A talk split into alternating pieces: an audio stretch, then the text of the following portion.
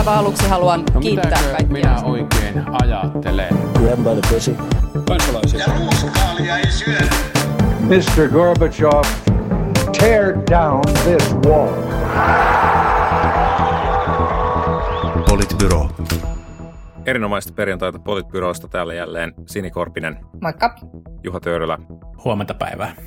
sekä minä Matti Parpala. Ja tällä viikolla aiheet, aiheet ovat vaarassa toistaa itseään, mutta onneksi sentään, onneksi sentään on tullut muutamia ää, raportteja ja ulostuloja, joista voimme, joista voimme puhua. Ää, aloittakaamme elinkeinoelämän valtuuskunnasta ja heidän raportista, joka ehdotti, että eläkeikä pitäisi sitoa jatkossa työllisten määrään ja julkisen talouden, talouden kestävyyteen. Ää, totesivat, että suurten ikäluokkien päästäminen eläkkeelle noin 60-vuotiaana oli virhe, joka, joka nyt sitten uhkaa näivettää nuorimpien sukupolvien tulevaisuuden. Sinänsä niin, vähän tätä uudistus kuulostaa siltä, että, että ei tässä kauheasti tarvitse eläkkeelle pääsystä haaveilla, jos tuolla, tuolla mennään. Niin siis mun mielestä ehkä, ehkä niin kuin freeseen avaus siinä oli se, että moni 40-luvulla syntynyt voisi hyvin olla vielä työelämässä mukana. Mä veikkaan, että, että tota vapaaehtoisten jonoa ei tarvitse kovin pitkään tilaan, tilaan mahduttaa, että voi olla, että aika moni, moni 40-luvulla syntynyt on jo aika tyytyväisesti eläkkeellä. Näin, näin voisin uskoa. Niin, no siis mä oon kyllä siis sitä mieltä, että, että oikeasti se, tämä ei ole mennyt niin kuin ihan niin kuin Strömsössä nyt sen suhteen, että ne suuret ikäluokat ovat päässeet eläkkeelle niin älyttömän aikaisin. Että tässä on niin kuin useita eri asioita, joista yksi liittyy tietenkin tähän eläkeikään, sitten toinen liittyy niin kuin siihen, siihen niin kuin eliniän odotteen, siihen niin sanottuun eläkeleikkuriin, ja sitten vielä kolmas asia liittyy näihin eläkemaksuihin. Että, että nythän meillä on sellainen tilanne, että että me tiedetään kaikki, että eläkemaksuissa on ihan jäätävää nostopainetta sen takia, että eläkeikäisten ää, määrä nousee ja, ja heidän aikanaan ei ole kerätty riittävästi sinne rahastoihin ehkä rahaa, jotta, jotta päästäisiin päästäisiin siitä. Ja, ja siis se, että, että kun ei ole edes kyse itse siitä, siitä, että rahastoissa olisi rahaa, vaan koska tämä meidän järjestelmä on vain osittain rahastoiva, niin silloin kun pitää saattaa maksuun niitä eläkkeitä, niin jostain ne pitää ottaa. Että tässä on niin kuin monia eri asioita tämän, tämän niin kuin meidän järjestelmän kannalta, jotka on hieman kestämättömiä. Olen samaa mieltä näiden ihmisten kanssa. Mm. En ehkä niinkään niistä 40-luvulla syntyneistä, mutta kuitenkin. Niin, siis keskusteluavauksenahan tämä oli ihan hyvä ja huomaan, että nyt pitää puhua, puhua varovaisesti, koska vanhempani saattavat kuunnella tätäkin jaksoa, mutta, mutta tuota, ää, ehkä, ehkä se ajatus siinä, että, että tehtäisiin tällainen kovin, kovin niin kuin mekanistinen malli, joka seuraisi jotain, jotain indikaattoreita ja sitten se aiheuttaisi, aiheuttaisi sen, että se eläköitymisikä olisi, olisi niin kuin kovin vaihtuvainen, niin mä ymmärrän sen, vaikkapa niin kuin SAKs tulleen kritiikin, kritiikin ja myös joltain professorilta tulleen kritiikin siihen, että, että kyllä se niin kuin eläkeiän on hyvä olla, eläköitymisen on hyvä olla suht varhaisessa vaiheessa tiedossa. Ja sinänsä mun mielestä tämä Suomen ratkaisu siitä, että seurataan eliniän odotetta on, on ihan hyvä, koska, koska se, se, ei, se muutosvauhti ei ole niin nopea ja silloin pysytään – pystytään niin kuin aika varhaisessa vaiheessa indikoimaan ihmisille, että miten pitkä se oma, oma työura on, koska sitten kuitenkin pitää pystyä tukemaan niitä yksilöllisiä ratkaisuja, mitä ihmiset tekee, esimerkiksi missä he asuvat ja miten he suunnittelee sitten, suunnittelee sitten oman elämänsä tuleville, tuleville vuosikymmenille. Mutta, mutta et on myös niin, että et, et jos ennusteen mukaan 60 vuoden kuluttua meillä olisi vähän päälle yksi työssä käyvä työikäinen tota, jokaista eläkeläistä kohden, niin kyllähän se kovin kalliiksi tulee ja, ja, ja ehkä se keskeisin haaste on just siinä, että meidän järjestelmä on vain osin rahastoiva ja me ei päästä hyödyntämään, hyödyntämään sitten niitä rahastoitujen tai niin kuin rahastoista potentiaalisesti saatavia niin kuin pidemmällä tähtäimellä suurempia tuottoja ja korkoa korolle ilmiötä. Mm, niin ja sitten sen lisäksi vielä, että, että ovatko, onko sellaiset kasvutarpeet, mitä on alun perin ajateltu noihin rahastoihin, niin onko, onko ne ylipäänsä saavutettavissa sitten tässä tulevassa matalan kasvun ajassa noin muutenkaan. Sitten tietysti tähän liittyy vielä toinen, toinen asia, eli se, että et, kuten eläketurvakeskuksen Mikko Kautto sanoi tässä männä viikolla myös, niin Suomi on jo tällä hetkellä itse asiassa sosiaalimenoissa EUn kärkitasoa.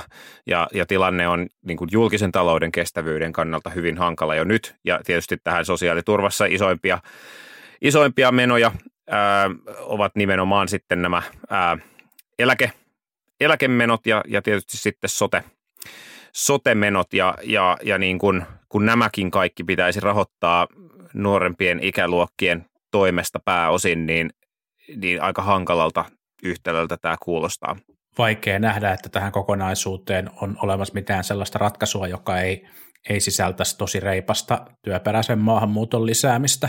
Et me, meillä, meillä vaan väki, niin kuin potentiaalinen työssäkävä väki loppuu, loppuu kesken. On hyvä, että tehdään erilaista niin kuin aktivoivaa työllisyyspolitiikkaa ja, ja sitten voi olla, että, että pitää jossain vaiheessa katsoa myös sitä, että mikä on se niin kuin sosiaaliturvan, sosiaaliturvan malli, joka, joka kannustaa sitten eri vaiheissa työntekoja. Nyt näitä, näitä malleja ja ajatuksia tässä keskustelussa on paljon, paljon ollut, mutta kuitenkin näistä saatavat hyödyt on lopulta sitten niin pieniä, että, että ilman sitä tosi reipasta työperäistä maahanmuuttoa, niin tuskinpa tämä kokonaisuus ratkee. Ja me ollaan mm. tässä – tässä sitten vaikkapa Ruotsia, Ruotsia selkeästi jäljessä. Niin. Mm.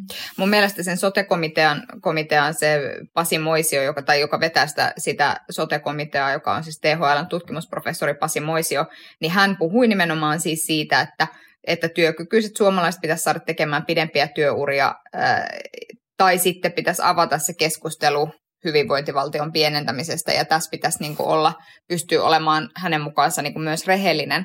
Ja kyllä mä niin kuin luulen, että tämä ylipäätään nyt tämä sote-uudistuksen starttaaminen ja, ja muu, niin nämä on niin kuin sellaisia, mistä ehkä päästään sitten käymään sitä keskustelua, sitä, että nämä on jonkinlaisia startteja sille, että, että me ruvetaan käymään sitä keskustelua siitä, että mit, mitä niin kuin julkisen sektorin tehtävät kaikkinensa niin kuin on.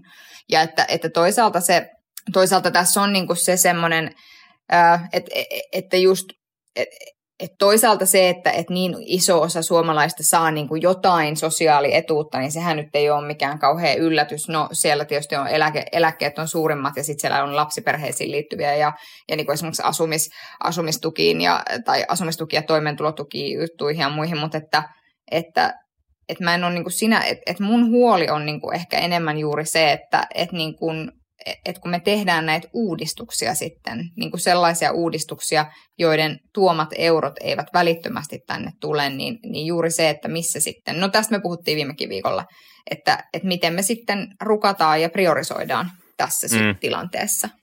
Niin, Te, siis työ, työperäistä maahanmuuttoa varmaan tarvitaan, mutta mut kyllä niin kuin on ehkä aiemminkin sanonut, että kyllähän tässä niin kuin yksi iso huoli on myöskin se, että me tavallaan sitten – ikään kuin säästämme tai kuristamme itsemme hengiltä, siis että, että niin kuin tavallaan se, se taakka, mikä niin kuin nuorempien ikäluokkien pitää tässä kantaa suhteessa siihen, että kuinka iso se hetkellinen rasitus julkistaloudelle tulee olemaan sitten niin kuin, ei ainoastaan niin kuin ikääntymisestä ja eläkkeistä, vaan sitten myöskin niin kuin, ää, sote-kustannuksista, niin tavallaan, että onko meidän onko meidän mahdollista säästää itsemme taloudelliseen tasapainoon niinä vuosina, kun tämä paine on kaikkein kovin.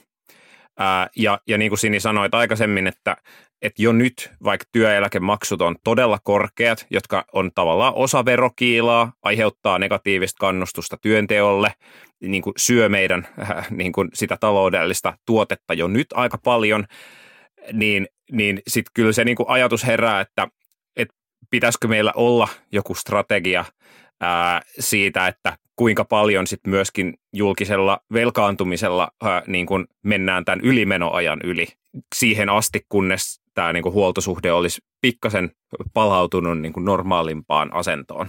Niin, ja sitten samaan aikaan me ollaan myös siinä tilanteessa, että, että meillä on ihmisryhmiä muun muassa eläkeläisissä, jotka on aika vakavan köyhyyden, köyhyyden ääressä ja, ja, ja silloin se – sosiaaliturvasta säästämisen keinot, niin voi olla potentiaalisesti myös keinoja, jotka aiheuttaa itse asiassa pitkällä tähtäimellä niin kuin entistä enemmän kustannuksia tai, tai vähintäänkin sit sellaisia vaikutuksia, joita, joita me ei ehkä sitten suomalaisina ja Suomen kaltaisessa valtiossa ole valmiita, valmiita kantamaan. Että, että vaikka siinä Hesarin jutussa tosi ansiokkaasti osoitettiin, että, että me ollaan siellä mitalli, mitallisijoilla näissä, näissä tota maksetuissa, maksetuissa tulonsiirroissa, niin sitten kuitenkin katsoo niitä maita, mitkä on siellä kärkipäässä ja vertaa vaikkapa niihin Euroopan maihin, jotka ei ole siellä kärkipäässä, niin mä veikkaan, että se muutos siinä, että miten me ajatellaan, että miten meidän hyvinvointi, hyvinvointivaltio ja hyvinvointiyhteiskunta toimii, niin se henkinen muutos voi olla, voi olla tosi vaikea kantaa.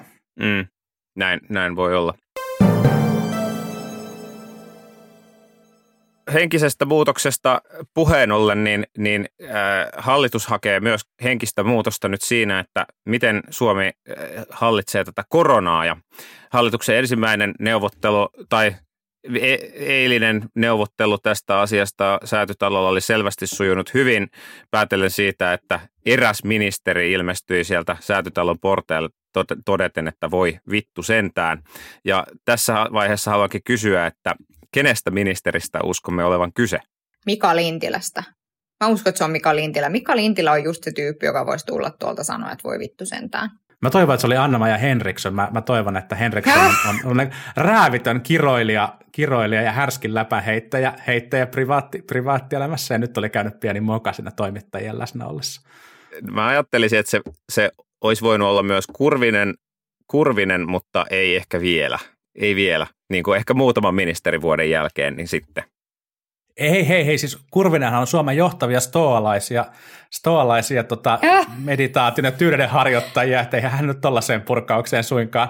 Se tulisi siellä meditoiden om, om, om alas niitä, alas niitä portaita. Just, just näin, just näin.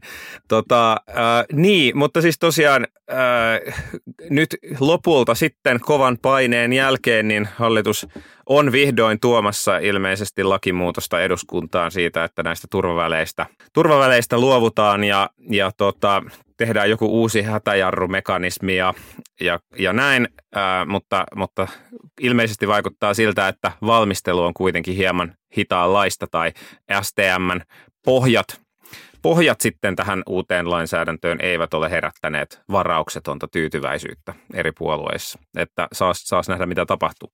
Mun mielestä tässä Kreta Karvala esitti omassa kolumnissaan. Kreta Karvala siis kirjoitti tähän aiheeseen liittyen kolumnin tai, tai tekstin tai artikkelin.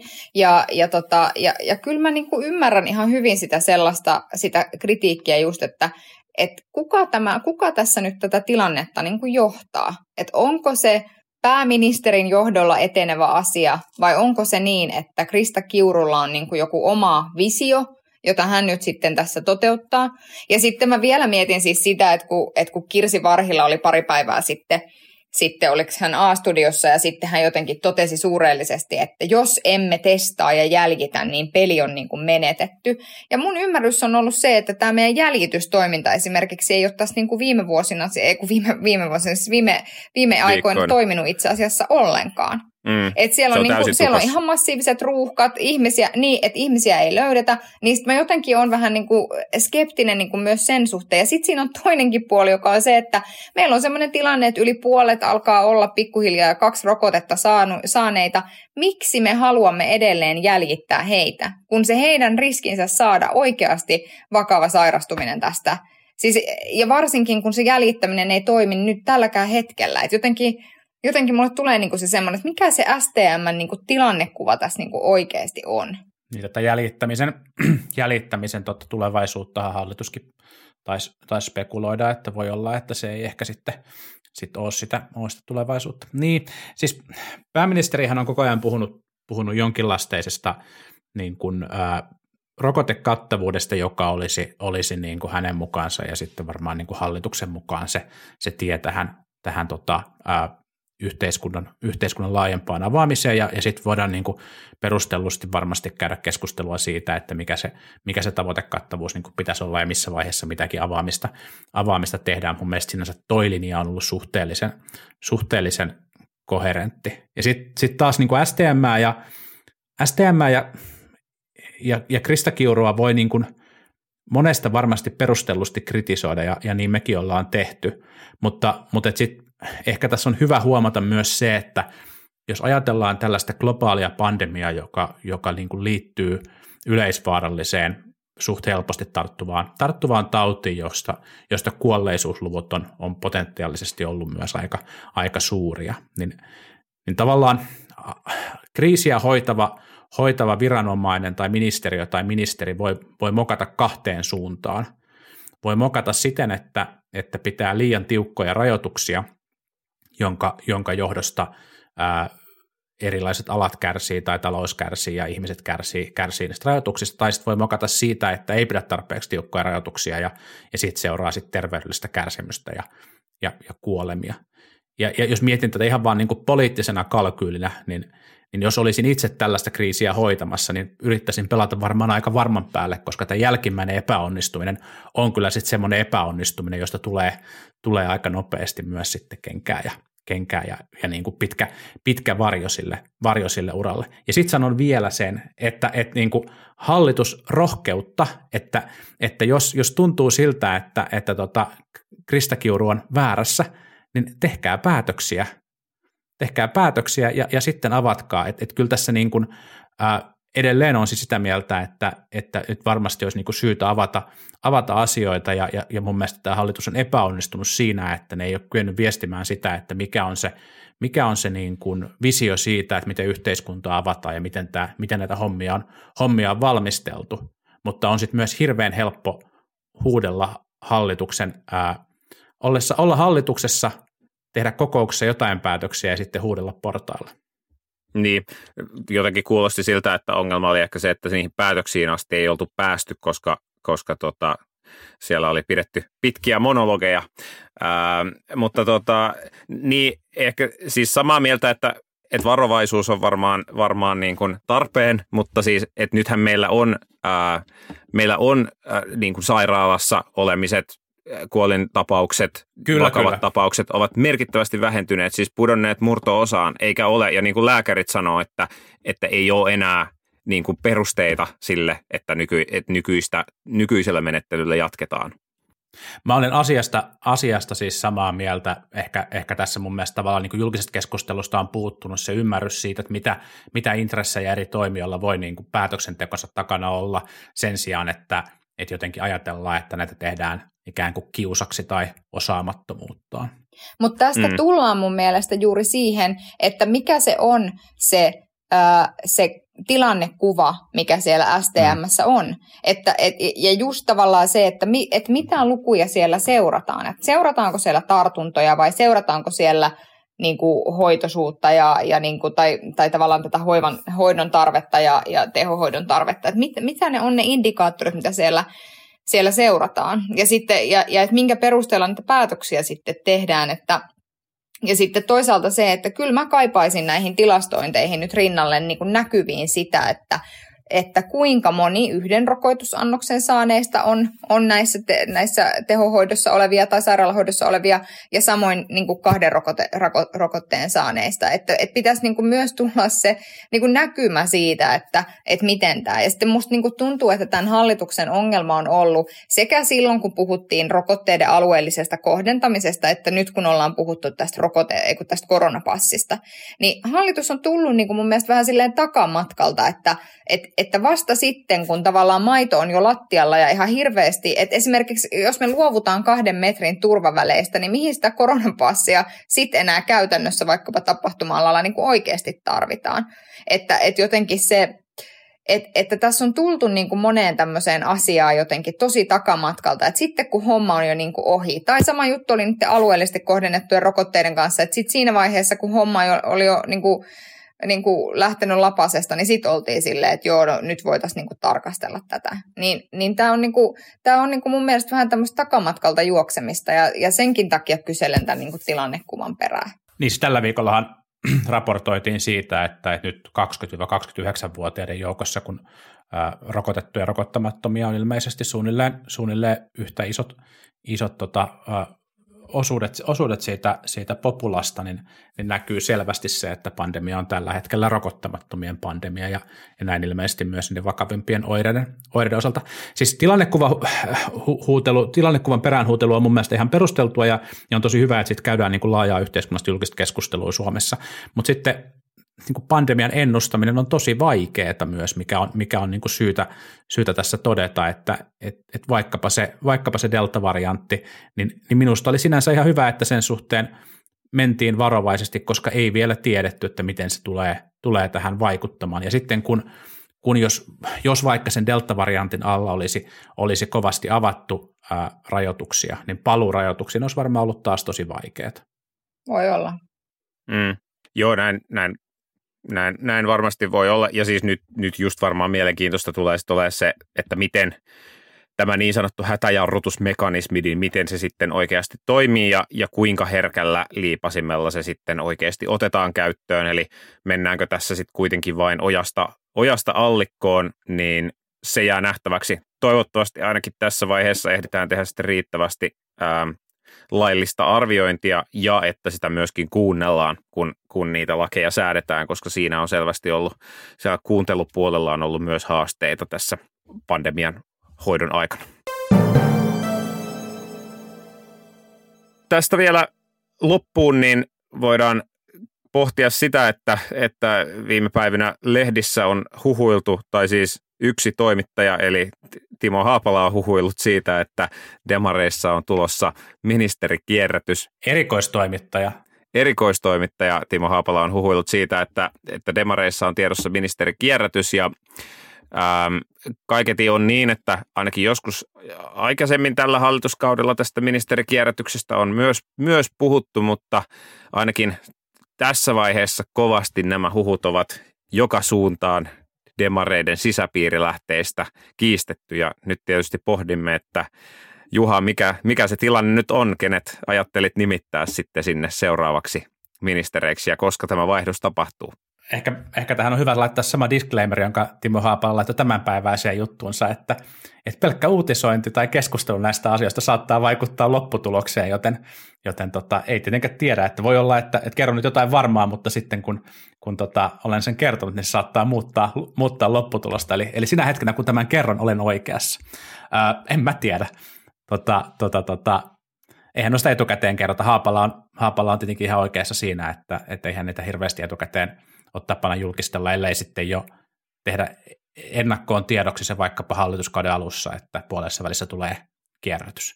Mm. Mm. Ehkä niin kuin mun mielestä Timo Haapala hyvin kirjoitti myöskin, että, eihän, että tämähän on asia, johon niin kuin, eihän puoluejohto voi sanoa, että joo tulee, mutta ei, eihän voi sanoa myöskään, että ei tule. Mutta että e, mä olen kanssa ollut siinä ymmärryksessä, että tämä on niin kuin jossain vaiheessa nyt joka tapauksessa tulossa eteen. Mutta sitten niin kuin, mitä se konkreettisesti tarkoittaa, niin olisihan se myöskin aika kiinnostavaa, jos Antti Rinne palaisi takaisin hallitukseen pääministerin paikalta niin kuin työministeriksi tai muuta, että, että se voi niin kuin luoda myös ihan kiinnostavaa dynamiikkaa sinne demareiden sisälle. Niin, varapuhemies Rinne itse kommentoi, kommentoi asiaa, että kyseessä on uutisankka. Tota, Luotammeko me siihen, on sitten toinen asia mä ehkä vielä odottaisin, että joku toinen media vahvistaisi nämä, nämä niin Timo Haapalan ja Iltasanomien, Iltasanomien jutut, että jos tästä aiheesta, aiheesta tosiaan laajasti keskustellaan jossain sisäpiirissä, niin, niin tota, ehkäpä, ehkäpä joku muukin media sen, sen sitten mm. kuulee. Tai sitten Haapalalla on skuuppi, mutta, mutta jää nähtäväksi. Niin, niin, ei sitä koskaan tiedä. Mutta eikö se mennyt jotenkin niin, että, että jos, jos, jos tämä on oikein, niin, niin sitten hän on ollut oikeassa ja vaikka tämä olisi väärässä, niin se olisi kuitenkin, kuitenkin ollut totta. Ja sitten mun suunnitelmat vaan muuttuivat. Niin tämä, on, tämä on kyllä mahtava tämä tällainen niin kuin kolumnistin käymä dialogi muun maailman kanssa niin kuin oman kolumninsa kautta. Tämä on, tämä on hieno, hieno juttu tyyppi. Niin näin, näin podcastajana voidaan kyllä ehkä samaistua myös. Kyllä. Me, me, käydään sitä dialogia, me käydään sitä dialogia keskenämme tässä. Trialogia. No joo, teidän, mutta teidän, siis... heiko, te, teidän heikoista nettiyhteyksistä johtuen hädin tusken on, voi dialogis kutsua tätä jaksoa, mutta kuitenkin. Näin se on. Onneksi, onneksi nauhoitus, nauhoitus tallentuu koneelle ja on virheetön, mutta, mutta, tota, mutta sitten onnea, onnea tuottajallemme, joka joutuu nämä sitten sovittamaan kaikki yhteen ja arvaamaan, missä kohtaa joku alkoi puhua. Ö, mutta niin. Sinänsähän tämä ei vaikuta yhtään, yhtään mitenkään, ettei me niin kuin varmaan aikaisemmin olla hirveästi toisiamme kuunneltu. Jokainen voi odottaa, että pääsee kertomaan se oman spiikkinsä johonkin väliin. Se on just näin. Se on just näin. Mutta hyvä, tota noin, niin ehkä tämä spiikkien sarja tältä tältä perjantailta voi nyt päättyä tähän, tähän kohtaan ja, ja voimme jatkaa, jatkaa sitten ensi viikolla kaikenlaisista relevanteista poliittisista aiheista. Ensi viikkoon. Olisi kiva, jos saataisiin jotain uusia aiheita, että joku voisi, joku voisi tsempata siellä Kyllä. hallituksessa tai oppositiossa. Jäämme toivomaan tätä. Kiitos. Moi moi. Moikka! Politbyro.